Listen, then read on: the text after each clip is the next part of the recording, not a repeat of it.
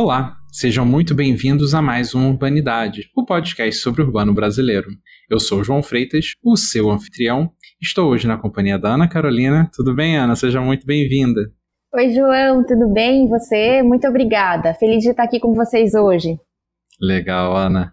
Estamos aqui com a casa cheia para um bate-papo que a gente fica muito contente de receber aqui para falar sobre o dossiê Território, Gênero e Interseccionalidade, publicada pela RBU recentemente. E estamos aqui com três das quatro organizadoras desse dossiê, a começar pela Gabriela Leandro Pereira. Tudo bem, Gabriela? Seja muito bem-vinda. Olá, João, tudo bem? É, obrigada aí pelo convite. Eu sou Gabriela Leandro Pereira, sou professora da Faculdade de Arquitetura da Universidade Federal da Bahia. Maravilha. Também com a Paula Freire Santoro. Seja muito bem-vinda, Paula. Agradeço, João, Ana Carolina, Gabriela, Rossana, que estão por aqui com a gente. É, aproveito para me apresentar. Eu sou professora da Faculdade de Arquitetura e Urbanismo da Universidade de São Paulo, FAUSP, coordeno desde 2014 o Lab Cidade, agora numa gestão compartilhada com outros coordenadores, estava nessa organização do dossiê do qual a gente vai falar hoje. Muito legal. E por fim, a Rossana Brandão Tavares. Tudo bem, Rossana? Seja muito bem-vinda. Oi, João. Oi, Ana. Obrigada pelo convite. Bem, eu sou professora da Escola de Arquitetura e Urbanismo da UF, Niterói, e também professora do programa de pós-graduação e coordenando um grupo Urbanas junto com a professora Fernanda Sanches no GPDU.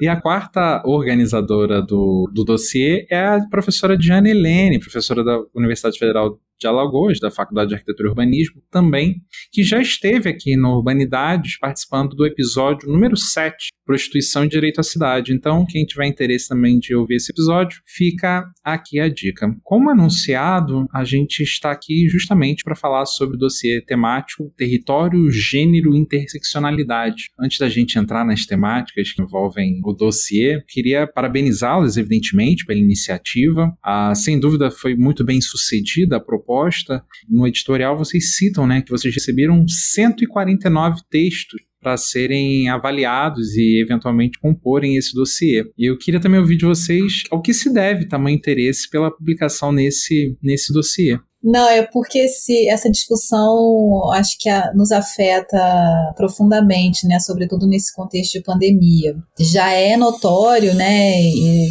muitas pesquisas já têm mostrado a dificuldade das mulheres conseguirem publicar em periódicos, conseguirem ter espaço, inclusive de uma forma comparativa com a dos homens, né, ter um espaço de fato de difusão intensa, né, se comparados à, à produção de homens que têm uma notoriedade no mundo acadêmico. E a pandemia revelou essa desigualdade de uma forma muito significativa. E eu acho que esse dossiê, ele aponta também para essa questão, né? Então, de, de uma certa forma, é um dossiê que a gente se preocupou, inclusive em termos de prazo, ser bastante flexível para não só conseguir uma divulgação ampla, que muitas das vezes no primeiro momento a gente sabe que é, não necessariamente isso chega para todo mundo, né? Então ter um intervalo entre a divulgação e o, o prazo para submissão, isso foi uma questão importante, no entanto que a gente inclusive chegou a adiar, né, uma vez a, o prazo, e nesse adiamento a gente acabou recebendo muito mais artigos. E o outro aspecto importante é esse giro que a gente está vivendo no campo da arquitetura, do urbanismo, urbanismo, né, do planejamento urbano, de um interesse cada vez maior em pesquisas no debate sobre interseccionalidade, nas discussões sobre gênero, a, o debate sobre as teorias feministas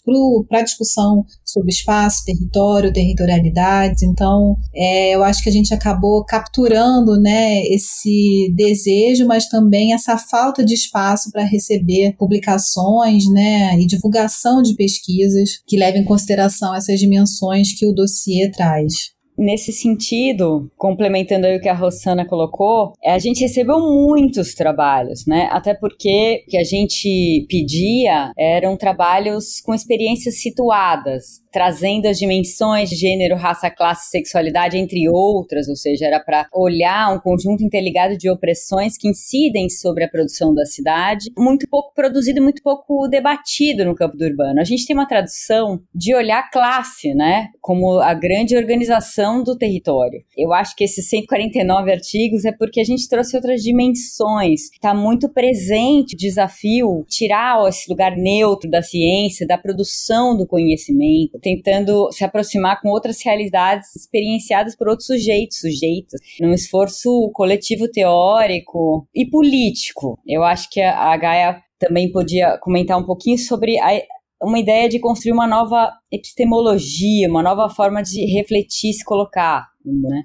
Eu acho que ter uma, uma chamada onde o debate central fosse esse, tira, né, assim, das marginalidades, né, dos, dos outros dossiês ou de outras chamadas, enfim, hoje de repente tem um, tem dois, assim, mas se traz para o centro do debate, né? Então eu acho que essa possibilidade também acho que atraiu bastante gente. Daí fiquei pensando também que a gente fez uma chamada é, bem generosa, assim, também, em termos de não engessar uma, único, uma única possibilidade de texto. A gente pensando, né, nessa, tanto em questões epistêmicas ou metodológicas, assim, como é que era preparar uma chamada que acolhesse, né, o debate que envolvesse esses temas, mas ao mesmo tempo sem querer enquadrá-lo numa estrutura textual ou numa organização, enfim, de questões ou de modos de escrita que, de alguma forma, também poderia tolir uma série de outras experiências de produção de conhecimento que a gente queria ressaltar. Foi muito interessante ver também a natureza dos trabalhos que chegaram. Alguns trabalhos que se debruçavam mais especificamente em trazer eh, esse debate epistemológico, alguns que traziam mais fortemente uma apresentação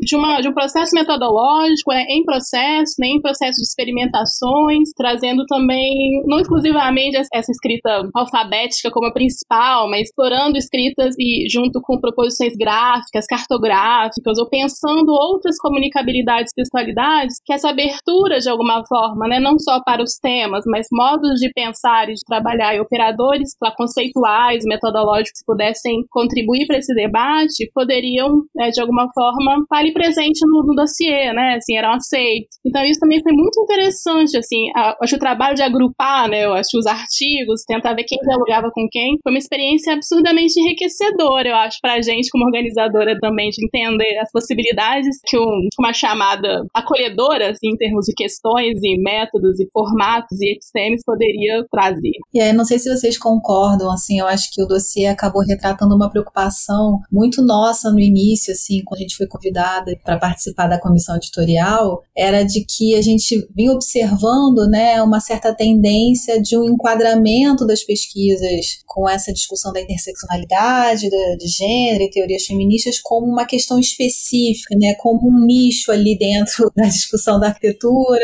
do planejamento, do espaço, enfim. Eu acho que esse dossiê ele mostra, né, como que essa discussão ela precisa ser cada vez mais enraizada e ser percebida como estrutural. E eu acho que tem vários artigos que vão mostrar isso, inclusive no modo como a gente naturaliza historicamente a forma como a gente se referencia aos territórios, por exemplo, territórios populares, né, com esse viés de classe muito marcado no modo como a gente categoriza ou conceitua as nossas pesquisas. Então, estou lembrando aqui de vários artigos que, que tratam de uma forma direta ou indireta sobre isso, mas a gente, se vocês derem uma olhada, né, só nos títulos é possível perceber a diversidade de temas e como que essa discussão da interseccionalidade é estrutural e perpassa todos os artigos é um olhar para a interseccionalidade não como uma, um método que divide os dados quantitativos e mostra leituras do urbano a partir de divisões, mas como outros modos de produzir conhecimento, que inclusive, se vocês forem ver a riqueza das imagens, a gente abre com um texto que tem umas imagens maravilhosas que trazem memória, trajetória de, das mulheres, imagens do fazer cotidiano. Então, um pouco tentar sair dessa visão binária e quantitativa que tem inundado né, as nossas pesquisas sobre interseccionalidade. É claro que a gente precisa ter dados em separado para a gente ler a cidade, mas é muito diferente eu olhar os dados friamente separado. Outra coisa é eu entender a experiência de vida, a experiência situada de viver essa cidade que esses corpos têm, né? Então são trabalhos muito etnográficos, situados mesmo nas questões e na vivência desses corpos. Maravilha. Eu queria aproveitar esse gancho é, da interseccionalidade, porque a palavra interseccionalidade ela vem no título do dossiê junto com gênero e território. Eu acho que é indispensável que a gente entenda um pouquinho mais sobre o que seria, o que se entende por interseccionalidade, sobretudo quando vocês explicam que ela se constitui como uma opção metodológica, né, dos artigos que compõem o dossiê e também o primeiro bloco que vocês contam sobre as conversas epistemológicas sobre o corpo e território. Então, vocês poderiam contar um pouquinho mais sobre a interseccionalidade, o que, que ela significa quando a gente pensa no conjunto de artigos publicados no dossiê? Eu acho que uma coisa que foi interessante também observar assim, nos textos que chegaram é que alguns, por exemplo, traziam questões de gênero, é, ou raça, ou classe, a partir de dados, né? E começava a desenrolar uma reflexão é, sem utilizar necessariamente uma bibliografia ou referência feminista, ou que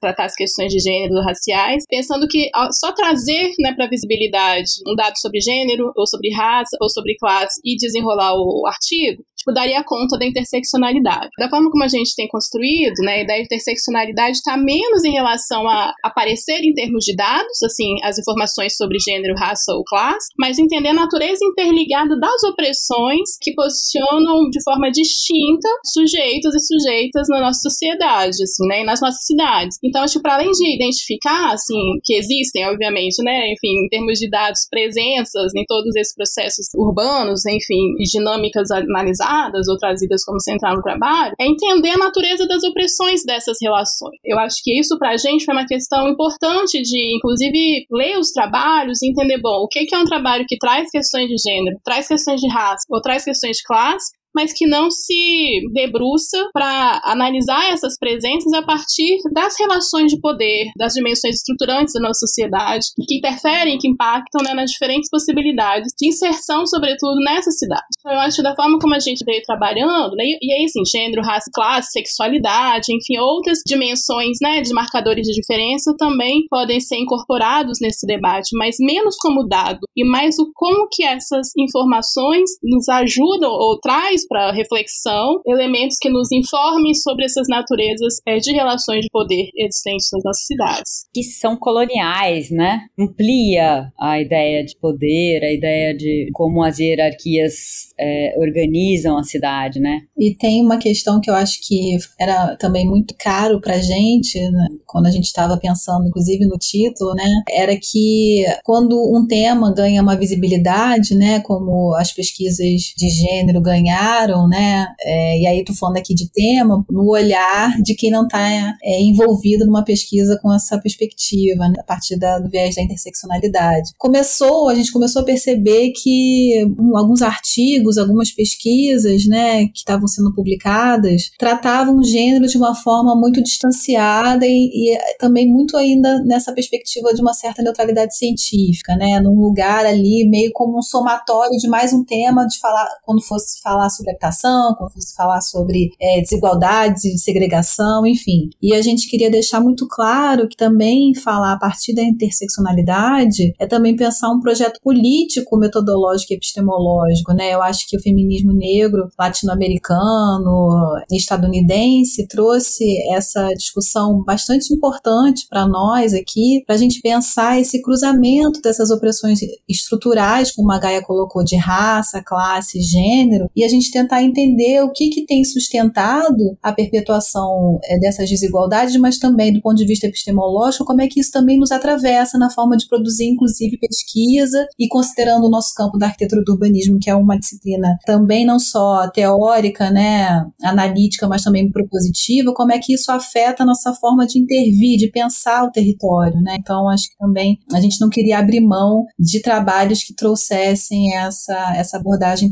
interseccional nesses termos. Percebe-se também um esforço de vocês, enquanto organizadoras, em lançarem uma luz sobre o que podemos chamar de narrativas contra-hegemônicas, que vocês também chamam de narrativas contra-hegemônicas, tensionando inclusive inclusive, essas formas mais tradicionais de se pensar, conceber e organizar o espaço. E o segundo bloco do dossiê é focado justamente nestas escrevivências, certo? Sobretudo com as políticas de cotas e ações afirmativas, né, dos governos anteriores, eu acho uma coisa que fica muito perceptível, assim, é a quantidade de estudantes de graduação e pós-graduação que são, enfim, oriundos dos tais territórios populares, entre aspas, como a, a, a comentou, que são majoritariamente territórios negros, né, territórios periféricos ou centrais nas cidades, mas que estruturados a partir de uma série de, de violências e interdições, e ao mesmo tempo esses estudantes estão acessando o ensino superior e a pós-graduação e produzindo pesquisa desde seus próprios lugares. Então, a ideia de escrevivência, que é uma ideia que a gente toma de empréstimo da Conceição Evaristo, da escritora, traz como questão é uma possibilidade de escrita situada, né, que eu acho que é um pouco esse centro do nosso trabalho, mas sobretudo situada a partir de uma condição né, de mulher negra num país específico, é o Brasil. Assim, né, a forma como a Conceição constrói o seu argumento em torno da escrevivência, isso é uma escrita não necessariamente o tempo inteiro autobiográfica, mas uma escrita que é atravessada por essa experiência de uma mulher negra no Brasil. E acho que uma questão que pra gente era importante era assim, o que que esses estudantes né, acadêmicos que, que vêm dos territórios periféricos, populares, pra gente territórios negros, enfim, majoritariamente, o que que eles estão produzindo, elas estão produzindo, a partir de que questões, que afetações, que arcabouço teórico e que experiências vividas são essas que carregam, que são carregadas para os trabalhos e possibilidades de carregá-las para os trabalhos acadêmicos. Quando a gente pensa nesse acolhimento das escrevivências, é também, novamente, contra essa ideia de uma ciência neutra, imparcial, e assumindo mesmo esse lugar da implicação da experiência pessoal nessa cidade atravessada pelos marcadores da diferença, o que significa pensar escrever, refletir, enfim, sobre isso, com esse corpo, com essa experiência, com essa história. Então, isso ganhou também no trabalho uma, um conjunto de artigos que foram enviados, individuais ou coletivos, que se debruçaram a pensar e a refletir e a construir metodologicamente procedimentos, enfim, de olhar, pensar, refletir, escrever sobre a cidade, desenhar, construir imagens sobre a cidade afetadas por essa experiência. Tanto que acho que isso pra gente, talvez esse texto tenha sido um bloco de, de textos que foi realmente uma escolha, assim, é, desse conjunto, porque foram muitos trabalhos nessa direção, que nos trouxe também, acho, nessa percepção, cara. Então tem muita gente produzindo, né, deste lugar, movido por essas questões. É chato dar um exemplo de um dos artigos, mas tem um sobre refúgios, situação de refúgio, outros que vão olhar a fabulação das idosas, outro que coloca a perspectiva da puta luta feminista, inclusive, para pensar prostituição e espaço urbano, dialogando com a Diana Helene, que é uma das nossas editoras aqui. Mas eu acho assim, tem um deles que é interessante para a gente pensar um dossiê acadêmico, mistura a forma e o conteúdo da escrita, ao mesmo tempo sendo literatura, é um artigo, provoca o leitor, né, academicamente, teoricamente, mas também subjetivamente, até nos textos tenho colocado uma citação desse artigo, que é a mulher em situação de refúgio contando a situação, as agruras aí do exílio forçado. Elas vão e contam. Na correria, a mãe pegou por engano o gato que estava enrolado no lençol da cama, achando que era filha. Já distante alguns metros, percebeu o equívoco e voltou para buscá-la. Ou seja, a situação de refúgio é tão sair desesperadamente da casa que ela nem viu que pegou o gato, não pegou a filha. E ao mesmo tempo cômico e ao mesmo tempo trágico. É, é literalmente literatura e descreve a experiência de uma situação de refúgio. Então, isso tem vários textos muito, muito bonitos, muito profundos, sensíveis.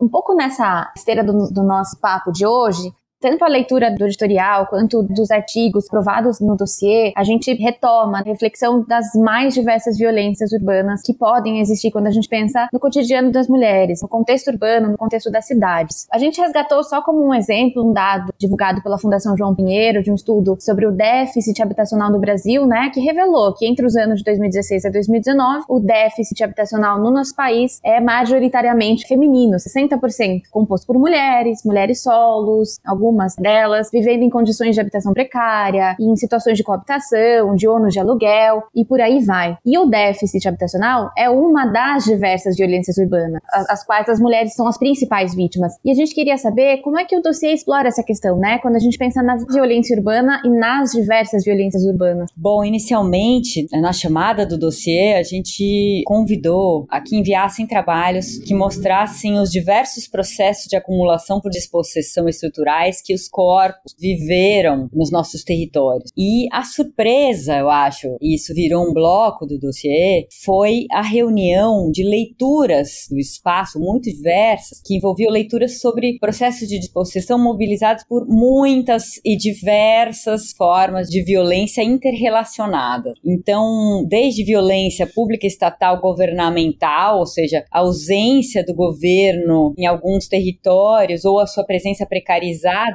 e violenta, ostensiva do governo, mas também de poderes paraestatais, milícia, tráfico, outros regimes de controle aí desse território da pobreza. E o que é bonito assim desses artigos é que ao trazer para esse enfoque, né, olhando gênero e interseccionalidade, soube entender os efeitos dessa sociabilidade de violência sobre as mulheres. Então, mães solos culpabilizadas por não estarem educando seus filhos, elas estão morrendo nessa guerra também, elas sofrem feminicídio, uma rotina violenta que podia estar expressa numa foto que eu vi outro dia, vários homens aí armados e a mulher indo levar o filho no colégio, né, com a lancheira. É esse olhar sobre um tema que está sendo discutido de forma genérica, como a guerra, a cidade em guerra, como ele afeta o cotidiano dessas mulheres e mostrando que se a gente generificar e racializar a conversa sobre as nossas cidades, a pesquisa urbana seria diferente, compreenderia, daria mais atenção, né, a como essa vida cotidiana, né, é alterada. Esse é um dos exemplos, mas outras violências também apareceram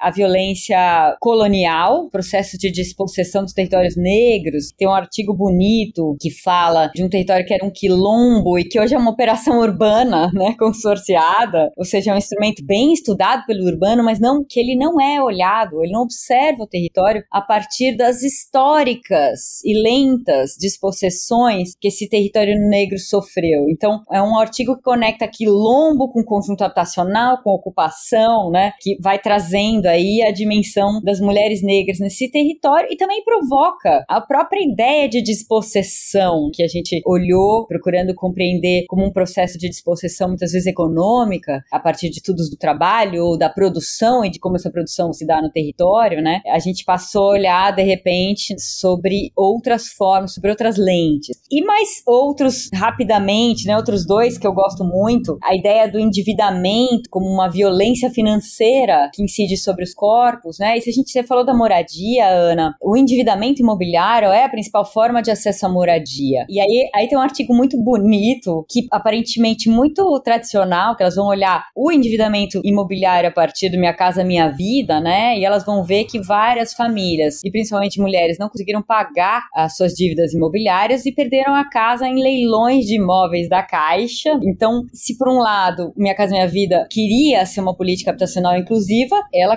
foi construída a partir de uma ideia de endividamento, dessa propriedade privada que você tem que se endividar, e as mulheres não conseguem, né? Então elas estão sofrendo uma violência financeira que passa por como gerir as dívidas, suas obrigações financeiras, que retomam vínculos frágeis. Então, perda da moradia significa essa mulher voltar para casa, voltar para a família, né? O que algumas autoras aí chamam de uma volta aos mandatos de gênero, estão dentro do lar, que de doce não tem nada, né? Assim que a gente está apresentando esses textos textos. Quando a Ana fez a pergunta e o comentário do déficit habitacional, que hoje né, incide basicamente sobre as mulheres, inclusive mulheres que são responsáveis por domicílios, né, que é assim que o IBGE faz o levantamento, eu acho que quando a gente olha esses artigos e essas pesquisas que trazem relatos, narrativas e trazem aspectos qualitativos mesmo dessa experiência do endividamento, a experiência do que, que é se sentir ameaçada de despejos, né, forçados, se sentir ameaçada pela violência policial, se sentir ameaçada pela precariedade urbana, que também incrementa o déficit habitacional, eu acho que não só traz vida para esses números quantitativos, para esses percentuais, mas eu acho que também traz uma pergunta que é: o que, que significa pensar justiça social a partir do corpo das mulheres? Eu acho que essa é uma dimensão que profunda que esses artigos nos apresentam para a gente refletir no nosso campo das ciências sociais. Essa dimensão que você está trazendo, Rosana, ela é muito presente porque ela é a experiência e a experiência de você estar tá endividada vai linkando, né, essa mulher a endividamentos, gente, assim, se a gente pensar no nosso cotidiano, com quem a gente se endivida? posso me endividar com o banco, perder o imóvel no leilão, posso me endividar com a família e fica eternamente devendo favores, gente. Quem não deve favor para a família e como esse favor vai nos enredando ali, como dizem os espanhóis, vai nos prendendo, a gente está devendo um favor que a gente nem sabe qual é. É um acordo que ele pode vir violento. Ou com os regimes paraestatais que estão operando nos territórios populares. Então a gente achar que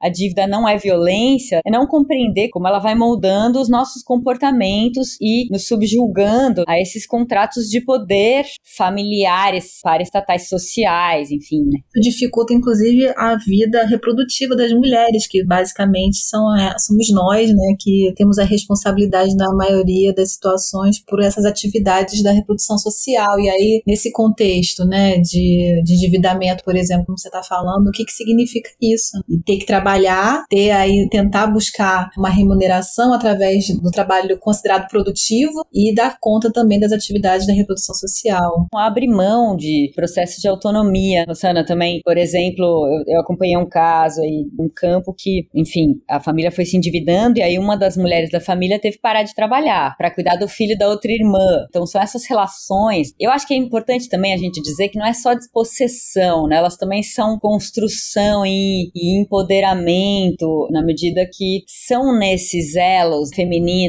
aí no que nos quintais, né, Gaia, que a gente vai trançando histórias, quer dizer, não é só cuidar dos filhos coletivamente, né, numa comunidade, na família, enfim, não é só fruto dessas dispossessões, mas é também construção, é também um, um reposicionamento, e acho que a gente fecha o dossiê um pouco nessa linha autoastral. É, porque eu acho que não são duas coisas apartadas, né? Eu acho uma coisa que o dossiê traz, assim, é mostrar como é que essas violências foram e são construídas cotidianamente, mas que elas não são abstrações, né? Como é que elas se relacionam e como é que o colonialismo é parte dessas relações capitalistas, como é que isso se articula com acordos legais, com coerções físicas, com a expropriação do trabalho, do território, da expropriação. E ao mesmo tempo que isso tudo está acontecendo, acontecendo há muito tempo, né, e mantendo né, determinadas estruturas mais ou menos estáveis, há também sempre um gesto de fugitividade em relação a essa interdição total como única possibilidade de existência. Então, eu acho que a gente tenta terminar esse dossiê também mostrando, não se esquivando desse debate estrutural e de construir a partir dos artigos, demonstrando de alguma forma como é que essas violências aparecem no cotidiano atravessada pelo debate interseccional, mas também eu acho apostando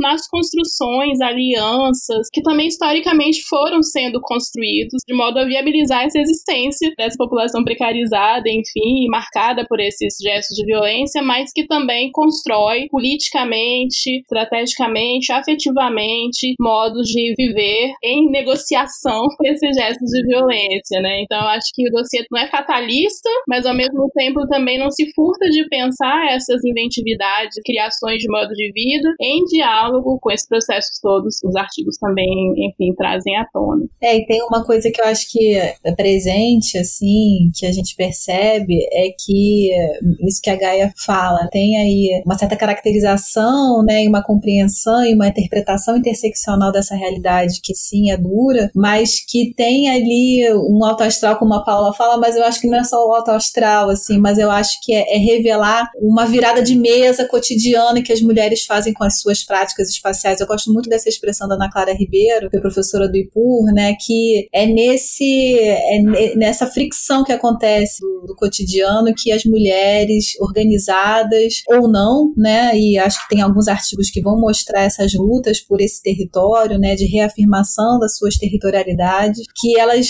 vão virando pequenas ou grandes mesas para criar formas de existência a partir dos seus termos, não pela violência. A Paula estava comentando sobre como, dentro das possibilidades, né, o dossiê acaba com um tom, digamos assim, mais leve, de esperança, né? E eu acho que isso se deve muito ao fato de vocês terem selecionado, para o final do dossiê, a questão dos movimentos sociais e movimentos sociais compostos principalmente por mulheres que estão reivindicando no território. E aí eu queria ouvir um pouco de vocês sobre a importância dessa luta das mulheres e desses movimentos sociais compostos, se não exclusivamente, fundamentalmente por mulheres. Bom, a gente sabe, né, as mulheres elas estavam, sempre estiveram no movimento de moradia, base, super ativistas, em vários outros movimentos, pelo voto, pela creche, pela educação. Isso já está muito dito na literatura, que eu acho que esse nosso último e quarto bloco do dossiê, ele vai mostrar que é nas lutas, é no reposicionamento no território, que essa potência transformadora feminina se dá. Então é no conflito, é na fricção, é nos processos processos de negociação, é nos processos de deslocamento, como eles se organizam, como eles vão produzindo outros territórios por parte das sujeitas e reconstroem redes no interior de processos que são lidos muito apenas na chave da dispossessão. Então, essas brechas que a Rosana estava falando, que o território oferece, elas são muito aproveitadas pela potência transformadora das mulheres. Tem um artigo muito bonito final que ele vai olhar para a América Latina e vai mostrar estratégias de resistência de mulheres quilombolas no norte da Amazônia, né, sul do Brasil, mas também recupera estudos de Cuba, Colômbia, é, acho que Equador, tentando dialogar com situações análogas na América Latina colonial. É interessante porque é a partir das mulheres que eles contam como se dão essas estratégias coletivas de vida, como escapar dos feitores vivendo nos arredores, como as quadrilhas e insurgências femininas organizaram a luta, como elas se articularam resistindo com seus próprios corpos, com a solidariedade e cooperação, com a consanguinidade, enfim, mas muito com seus corpos. Então é bonito demais. A gente ficou muito feliz de ter alguns trabalhos latino-americanos, né? Tem esse, tem um outro também sobre território queer. Incontrolazo, né, em espanhol, que é sobre o espaço queer que se configurou, né, no encontro de mulheres em La Plata e que foi um, um movimento um pouco para questionar, de uma certa forma, o feminismo branco, radical, e elas constroem estratégias de luta e política, inclusive na própria manifestação que acontece na cidade. E é bem interessante, assim, a forma como elas conseguem incorporar um debate que era bastante presente também na Argentina, mas em vários grupos de mulheres que tinham ido participar desse encontro, e isso se expressar no movimento e, inclusive, nesse artigo mostrando os traços de espaços trans, espaços queer aonde aconteceu o Encontro Laço. Então foi é bem, bem legal o artigo. Eu acho que outra coisa que é interessante e que ainda eu acho é uma questão também é que tem a ver, acho, com essa presença latino-americana que apareceu no, na, na, chamada, não foi expressiva em número de quantidades, assim, mas foram trabalhos extremamente relevantes. Mas acho que a gente ainda tem um desafio regional nacional, assim, a gente tentou, eu acho que distribuir, assim, entender também de onde vêm esses trabalhos e a gente conseguiu fugir do Sudeste, Rio, São Paulo como lugar de maior produção, assim, né, no dossiê, mas também a gente percebeu algumas ausências ainda, tipo, o Norte como lugar de alguma forma subrepresentado nesse dossiê, acho o Centro-Oeste também, acho que a gente conseguiu trazer o Nordeste, sobretudo a Bahia, de uma força grande, assim, expressiva quantidade de trabalhos, mas também nos atenta, assim, olhar para essa quantidade de mais de 100 trabalhos e tentar entender também o que que a gente, de alguma forma, enquanto campo, também acaba não acessando. Então, acho que os trabalhos que a gente conseguiu trazer para o dossiê e que alargavam um pouco também regionalmente os debates interseccionais a partir do território e foram extremamente ricos. Eu acho que fica um desafio também aí como é que a gente consegue alcançar outros Brasis e outros cantos da América Latina, pensando como esse debate ainda é tão potente, tão possível de pensar e enxergar essas ressonâncias, essas convergências, ou essas dissidências de modos de organizar, de lutar, que eu acho que é um grande ainda temos, temos ainda muitos dossiês para organizar organizar. A gente teve, foi difícil, João e Ana, fazer a seleção desses artigos, até porque tinha uma questão própria revista, da quantidade de artigos, e a gente, assim, sabia que o limite que a gente tinha de número, né, de artigos para publicar, a gente recebeu artigos de várias regiões do Brasil, a gente ficou até com dó, assim, ai ah, meu Deus, a gente vai ter que eliminar esse, não porque esse é pior ou melhor, né, então não foi uma decisão fácil, mas a gente espera que tenha mais espaços como esse que a revista Brasileira de Estudos Urbanos proporcionou, né. Eu acho que o que a Gaia falou é fundamental. É um dossiê dentro de muitos que precisam vir, gente. A gente tem recebido 149 trabalhos. É muita produção ali para ser escoada. Muitos temas interessantes não, tá, não entraram nos blocos. Eu queria, por exemplo, destacar vários trabalhos contando a experiência de dar aula em arquitetura e urbanismo, tentando ter abordagens de gênero interseccionais. Muita gente experimentando aí novas formas de produzir e se reinventando como professores, tentando ali buscar um ponto de vista situado, enfim.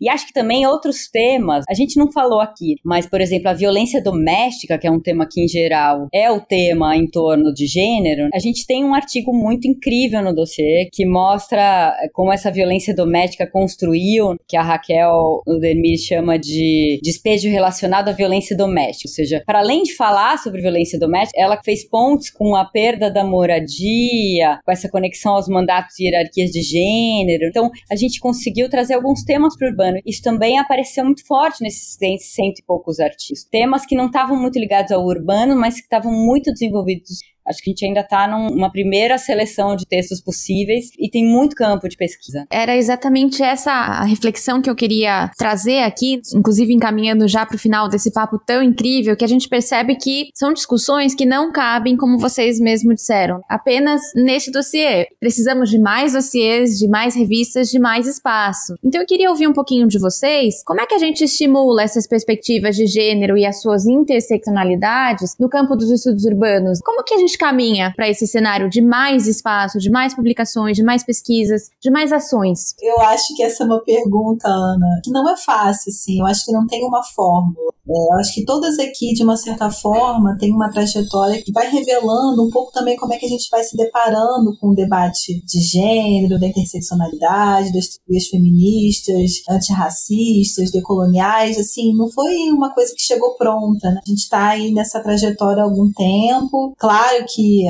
a gente fica muito feliz que nos últimos anos abre-se uma possibilidade, mas assim, essa abertura, ela não foi feita de uma hora para outra e isso é feito assim, no dia a dia do nosso trabalho, não só de pesquisa, na sala de aula, disputando mudança curricular, disputando autores e autoras nas disciplinas de teoria, nas disciplinas de projeto, nas disciplinas de metodologia e até também eu acho que um olhar solidário e de uma certa forma sensível também dos nossos colegas, dos nossos pares, de criar também essa oportunidade, essa janela, vamos dizer assim, para publicação, porque a gente se organiza, a gente tem buscado criar esses espaços através de blogs, através de perfis nas redes sociais. Eu acho que cada uma de nós aqui, né, Diana, Paula, Gaia e eu, a gente tem feito esses esforços de uma forma coletiva, inclusive, né? Acho que inclusive a gente se encontra nesse dossiê porque também a gente se encontrou e se encontra em outros lugares. Então,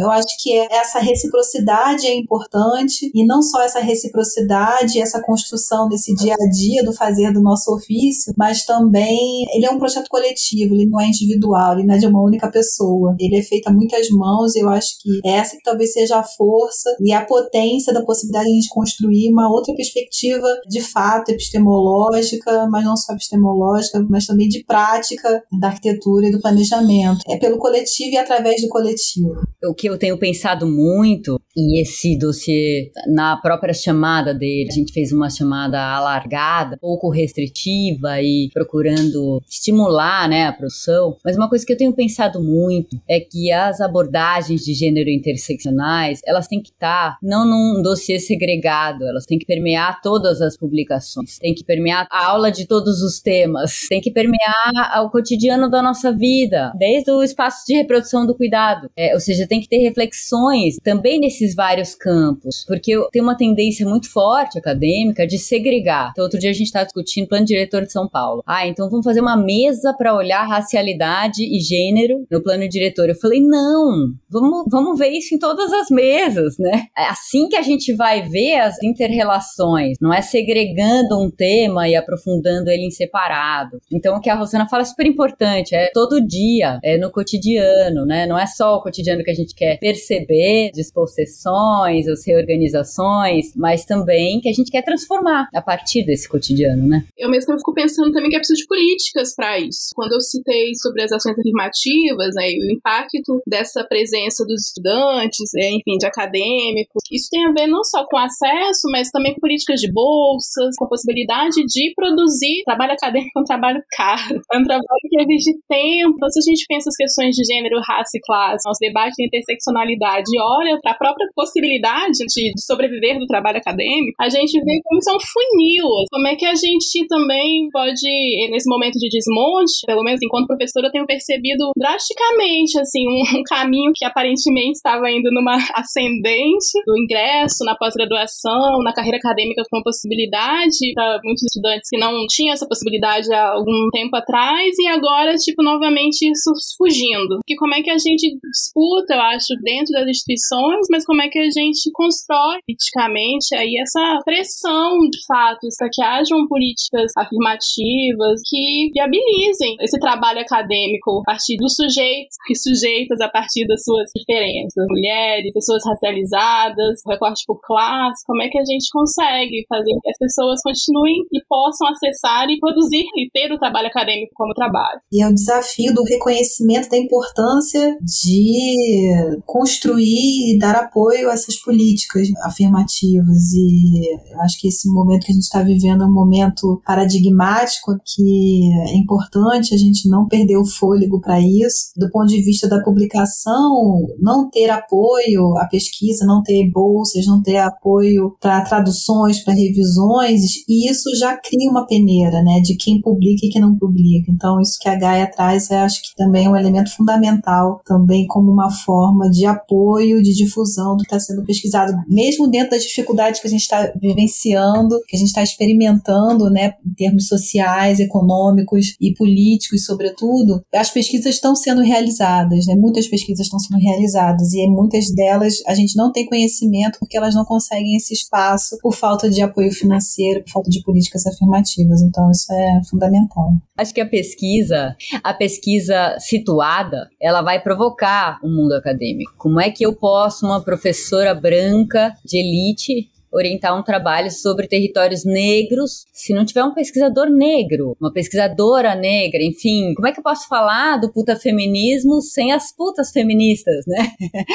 é a partir desse ponto de vista situado. E cadê esses cortes na academia? Cadê eles dando aula? Acho que a gente quer transformar é, de forma mais radical esse lugar. E aí isso significa para a branquitude abrir mão de certos lugares de privilégio que a gente ocupa, ter novas abordagens, novos métodos de pesquisa pesquisa onde esse método situado seja fundamental e traga novos elementos aí para essa produção acadêmico-científico-teórica, a gente vai ter que se transformar consideravelmente. Maravilha, maravilha. Eu acho que saímos, João, inspirados e inspiradas desse papo. E eu queria agradecer muito, muito a vocês, a Gabriela, a Paula, a Rosana e também a Diana, pelo dossiê, pela participação aqui conosco hoje no Urbanidades. Eu queria saber se vocês querem deixar palavras finais, recados, como é que a gente acompanha vocês, o trabalho de vocês, as atividades, o dossiê, enfim, se vocês quiserem deixar algum recado final. E eu, no mais, agradeço muito em nome do Urbanidades pela oportunidade da gente ter tido esse papo hoje, que foi extremamente importante. Muito obrigada. Obrigada, Ana. Eu queria agradecer você e o João por esse espaço, né? A gente tem conversado muito, assim, também como difundir mais o dossiê, entendendo que é um, uma revista consolidada e que tem um público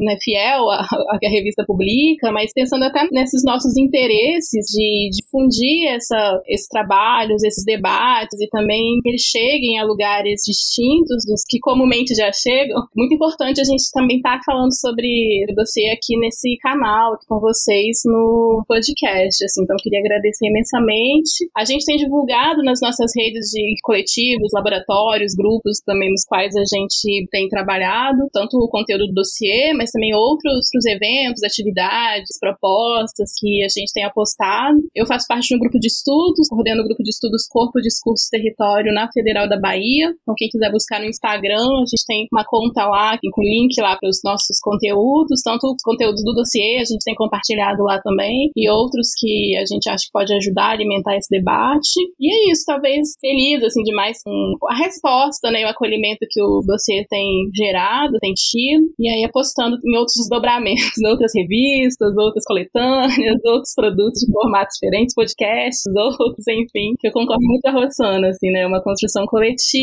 que, que a gente tem apostado. Obrigada. E agradecimento ao Ampur, que é o Pedro Novaes e a Fernanda Sanches, que são os editores da revista e que nos convidaram para esse dossiê especial. Então também fica o nosso agradecimento. E Heitor, que foi a pessoa responsável por organizar logisticamente todo esse trabalho difícil de 149 trabalhos. Então, meu agradecimento também aí. Eu também queria agradecer, João, Ana, por essa oportunidade, né? Eu acho que podcast hoje também é um instrumento bacana, assim, da gente ter acesso à informação, de difundir trabalho científico. E agradecer também a, aos editores da revista, Pedro, Fernando, Heitor, que também nos apoiou muito nesse processo todo. A Paula, pelo Lab Cidade, tem feito aí divulgações dos quatro blocos do nosso dossiê e eu tenho replicado junto com a Diana essa divulgação pelo nosso blog, né, que é o feminismourbana.wordpress.com.br e também lá no perfil do meu grupo de pesquisa junto com a Fernanda Sanches, o urb.anas, no Instagram. Então, quem quiser acompanhar pode acessar lá tá bom? É isso, obrigada, gente. Eu também agradeço a oportunidade aqui da gente estar tá circulando, difundindo esse dossiê, que pra gente foi muito importante, assim, objeto de várias reflexões. A gente tá bem felizes com o resultado e a disseminação e essa sementinha aí plantada. E queria dizer que o Lab Cidade tem uma plataforma, o Lab Cidade da FAUSP, a gente tem uma plataforma e eu tô soltando alguns posts que são um pouco um convite a acessar os textos que tem os links para os textos. A revista brasileira de estudos urbanos e regionais, a nossa revista da AMPUR, da Associação Nacional de Planejamento Urbano e Regional, ela é bem chatinha de você encontrar os artigos ali no meio, eles estão perdidos junto com outros. Então é importante essa organização, é, a gente optou por organizar um pouco convidando e colocando os links para os artigos circularem. Para a gente, a maior felicidade é que eles ganhem mundo, porque descolonizar o pensamento também passa por construir novos autores, novas autoras que estão por aí trazendo abordagens, questionando aí o status quo. Então, estamos bem felizes com isso. Eu também agradeço assim muito do esse trabalho do Lab Cidade, é feito coletivamente no laboratório, que a gente tem um grupo que chama Cidade, Gênero e Interseccionalidades, que tem feito várias pesquisas sobre mobilidade inicialmente, tem alguns trabalhos sobre caminhabilidade, sobre os modos ativos de bicicleta e caminhar também sobre políticas, como por exemplo a política habitacional e um enfoque específico nas remoções. Daí veio um pouco a ideia de aprofundar as formas de dispossessão que vão além da perda da moradia e envolvem essas diversas violências que a gente está vendo aí nos artigos do dossiê. É com esse grupo do Lab Cidade que a partir de dados, por exemplo, do Observatório de Remoções, que foi chegando aí nesses temas, nessas autoras. Então eu falo em nome desse grupo aí do Lab Cidade que nos acompanha acompanha de pesquisadores e pesquisadoras. Muito obrigada.